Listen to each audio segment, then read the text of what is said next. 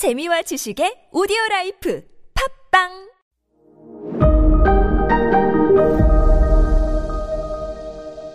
네, 여러분 안녕하십니까. 역사 스토리텔러 썬킴 인사드리겠습니다.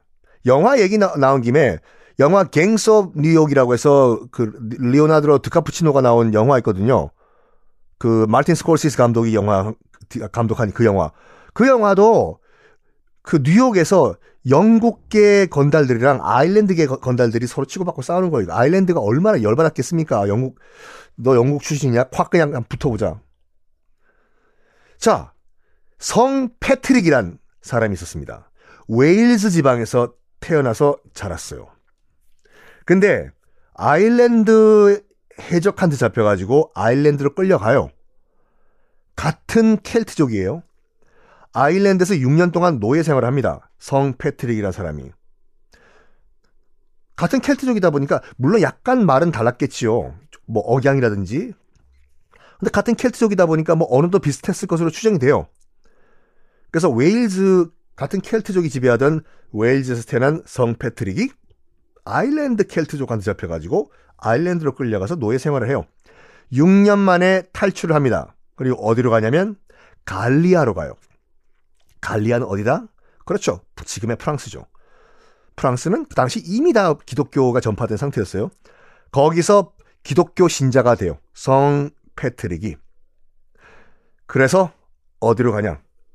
참 나를 나한테 그렇게 고통을 줬던 아일랜드에 가가지고 난 아일랜드의 기독교를 포교하겠다. 해서 서기 432년에 아일랜드로 돌아와서 성 패트릭, 세인트 패트릭이 기독교 포교 활동을 합니다.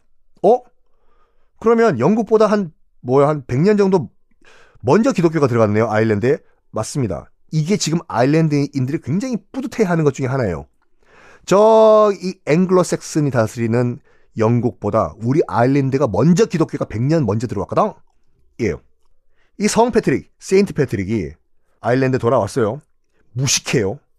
켈트족들. 글자도 몰라. 포교를 하긴, 해야, 해야 돼요. 뭘로 포교, 포교했는지 아십니까?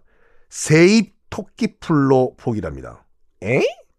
세 잎 토끼풀로 어떻게 포교합니까? 잎이 세 개잖아요. 이거 가지고 성부와 성자와 성신, 삼위일체를 설명한 거예요. 우와. 지금도 여러분들 Saint Pat Saint Patrick's Day라고 해서 성 패트릭의 날 아일랜드 최고의 어 기념일이에요. 지금도. 지금도 그래서 성 패트릭은 아일랜드의 수호신입니다. 아일랜드의 수호신 성 패트릭이 죽은 날이 3월 17일이거든요. 3월 17일이 지금도 아일랜드에서 성 패트릭 데이라고 해서 정말 성대하게 아, 나, 그날을 기립니다. 우리나라에서도 그거 하대요. 성 패트릭 데이라고. 알면서 그걸 하실까? 지금 아일랜드 기독교 상징 한번 검색해 보세요. 아일랜드 기독교 상징을 보면요. 동그란 거 원에 큰 십자가가 이렇게 앞에 붙어 있어요. 그게 뭐냐면 당시 그 켈트족이 믿었던 것이 태양신이거든요. 그 태양신이 동그란 거예요. 그 태양신 앞에 더 큰 십자가를 딱 박아버린 거야. 세인 패트릭이. 우리 십자가가 너희 켈트족이 믿는 태양신보다 더 위대하다. 이거요. 그리고 자, 아일랜드의 사, 상징 색깔이 뭡니까? 3초 드릴게요. 1, 2, 3, 삐 녹색이죠, 그린이요. 녹색이 아일랜드의 상징이에요. 왜? 왜일까요? 추론 한번 해보십시오. 왜? 성 패트릭이 기독교를 전파한 것이 그 세입 토끼풀로 그 포교했잖아요. 그래서 녹색이거든요. 그래서 세입 토끼풀로 포교가 됐다 해서 지금도 아일랜드의 상징은 녹색입니다. 아일랜드 역사는 나중에 따로 제가 한번 정리를 해드릴게요. 다시 잉글랜드 7왕국으로 돌아옵시다. 7왕국, 서로 우리나라 삼국시대 같이 고구려, 신라, 백제. 고구려, 신라, 백제 가지고 무슨 개그하는 게 있던데?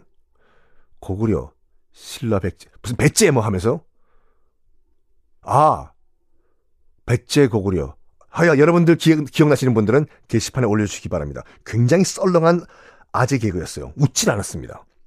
하여간 다시 7왕국으로 돌아와가지고 7개의 여러 나라들이 서로 각축을 벌이고 있던 상황이었어요.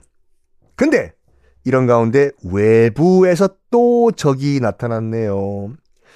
대인족이 나타나요. 또 무슨 민족이요? 요 정도까지는 외웁시다. 대인이라고 불리는 스칸다나비아 출신 건달들이었어요. 어? 설마 바이킹이요? 맞습니다. 바이킹도 종족이 여러 가지 종족이 있었어요. 그 중에 하나가 대인족이었어요. 스칸다나비아에 있던. 이 대인족이 넘어와요. 넘어와. 서기 787년부터 이제 영국을 침략하기 시작합니다. 왜 침략을 했냐? 기록에 따르면 인구가 갑자기 불어났다라는 기록밖에 없어요.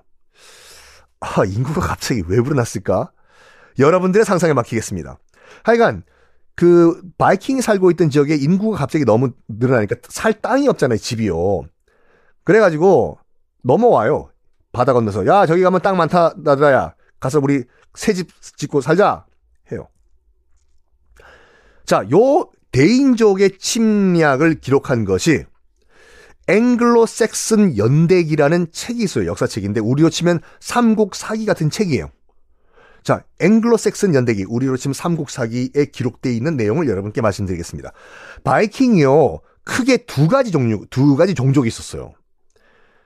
사는 곳에 따라서 크게 스칸다나비아 반도, 그러니까 지금의 핀란드와 스웨덴에 살고 있던 바이킹족이 있었고, 그리고 덴마크, 덴마크. 남쪽에 보면 볼록 튀어나와 있는 나라 있죠. 그 덴마크에도 바이킹이 살고 있었어요. 이 덴마크에 살고 있던 바이킹이 영국을 침략을 합니다. 어, 근데 문제가 뭐냐면요. 바이킹도 게르만족이에요. 근데 이 게르만족이 우리가 정리를 잘해야 될 것이 제가 몇 앞전에도 말씀드렸지만 하나의 통합 민족 개념이라기보다는 로마 입장에서 봤을 때 그냥 로마 바깥에 사는 다 그 야만족들을 다 게르만족이라고 했어요. 퉁쳐가지고. 그래서 바이킹도 게르만족이에요.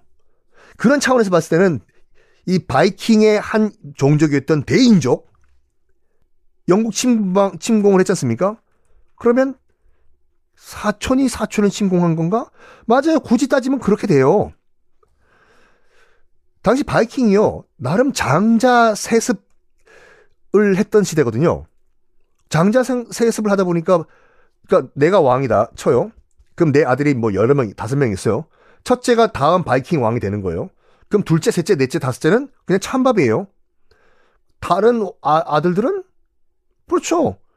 다른 데 가서 새 세상 만들자 이거예요.